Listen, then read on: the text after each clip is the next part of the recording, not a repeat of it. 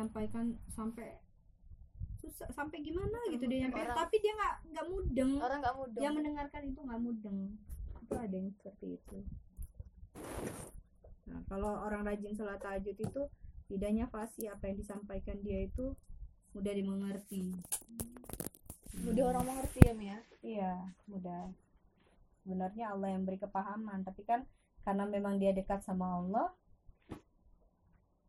jadi gampang banget dia memberi kepahaman ke orang itu. Hmm. kemudian eh, apa namanya antara kita dengan Allah itu tanpa hijab. Jadi doa-doa kita itu makbul. Langsung. Langsung diijabah sama Allah.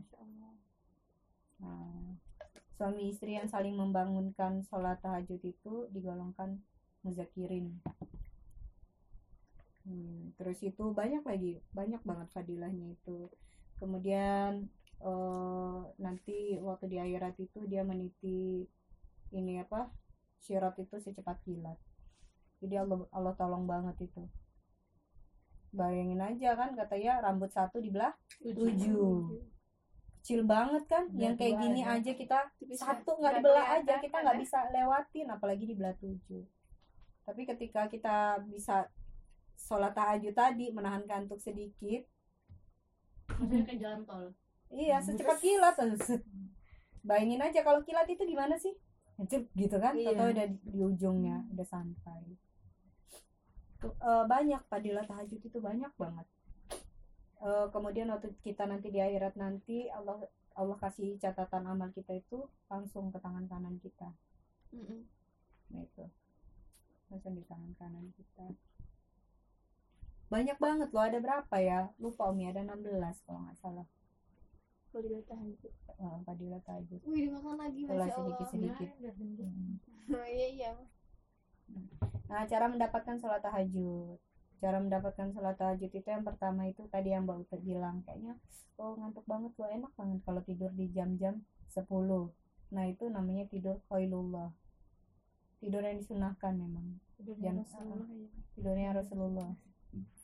Malam mbak bu ya eh. Enggak loh, Iya, Bu. pagi Hmm. sebelum zuhur. zuhur. Jam 10, Mi. Iya. Bukannya Jam masih pagi, 10, Mi. jam 11 Enggak jam gitu. 10 jam 11 itu Sebelum tidurnya ah, ah, tidurnya Eh, Rasulullah. kalau kuliah gimana, Mi? beda cara Jadi gini loh, jadi tidurnya gini. Tidurnya itu juga biarpun lima menit dia berkualitas. Hmm. Bangun itu langsung fresh, seger banget gitu. Jadi duduk-duduknya jangan di depan biar Kemudian ketahuan. kita itu juga jangan banyak maksiat. Di siang hari itu jangan banyak maksiat. sedikit juga jangan ya.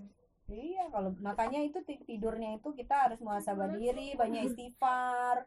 Ya kalau bisa jangan sampai sekecil apa pun hanya cuma bergumam dalam hati, ngomongin teman kita, itu udah maksiat, maksiat hati kita dan hanya kita dengan Allah yang tahu. Bukan berarti kita harus ngomong Mbak tadi bau tuh kayak gitu ya, kayak gitu. Hmm. Nah, itu kan diucap. Hmm. Nah, disuruh. artinya Saya dengan Mbak Anita sama Allah yang tahu. Kalau gumam dalam hati kan hanya kita dengan Allah yang tahu. Iya. Ya, itu kan maksiat juga. Itu. itu hanya kita dan Allah yang tahu dan hanya kita yang mampu Iya. muhasabah diri kita sendiri Hmm, betul. dan apa ya semua ini menarik ya mendorong semua kebersihan. bahasan kita ini berapa nih dah Plat sembilan semua bahasan kita malam itu Apa di- yang sembilan? menarik Ngomong Ini menariknya Oh, menarik. dilimpahin ke diri lagi sendiri loh ditutup dilimpahin ke diri kita sendiri Dua Lagi piring dapat cantik, dua piring cantik nanti. tenang loh itu ya cara mendapatkannya. Tidur qailullah siang itu jangan terlalu capek. Kemudian eh, apa namanya? eh, jangan jangan terlalu capek, jangan banyak maksiat. Kalau mau tidur itu berdoa sama Allah supaya Allah pilih kita bisa sholat tahajud. Nah, itu ditanamkan dalam hati kita insya Allah gitu. Ya boleh ikhtiar dihidupin alarm boleh. Terkadang kita ini yang nggak peka. Tanpa alarm pun Allah kuasa membangunkan kita. Iya. betul Cuman kadang gigit yang oh nyamuk ini. Hmm, Iya, Iya, kadang berat aus, Mi, kadang aus Iya. gitu tengah malam aus. udah jam ternyata gitu. Ah, males lah. Ah, males. Mau lagi lah. Ngantuk nanti lah.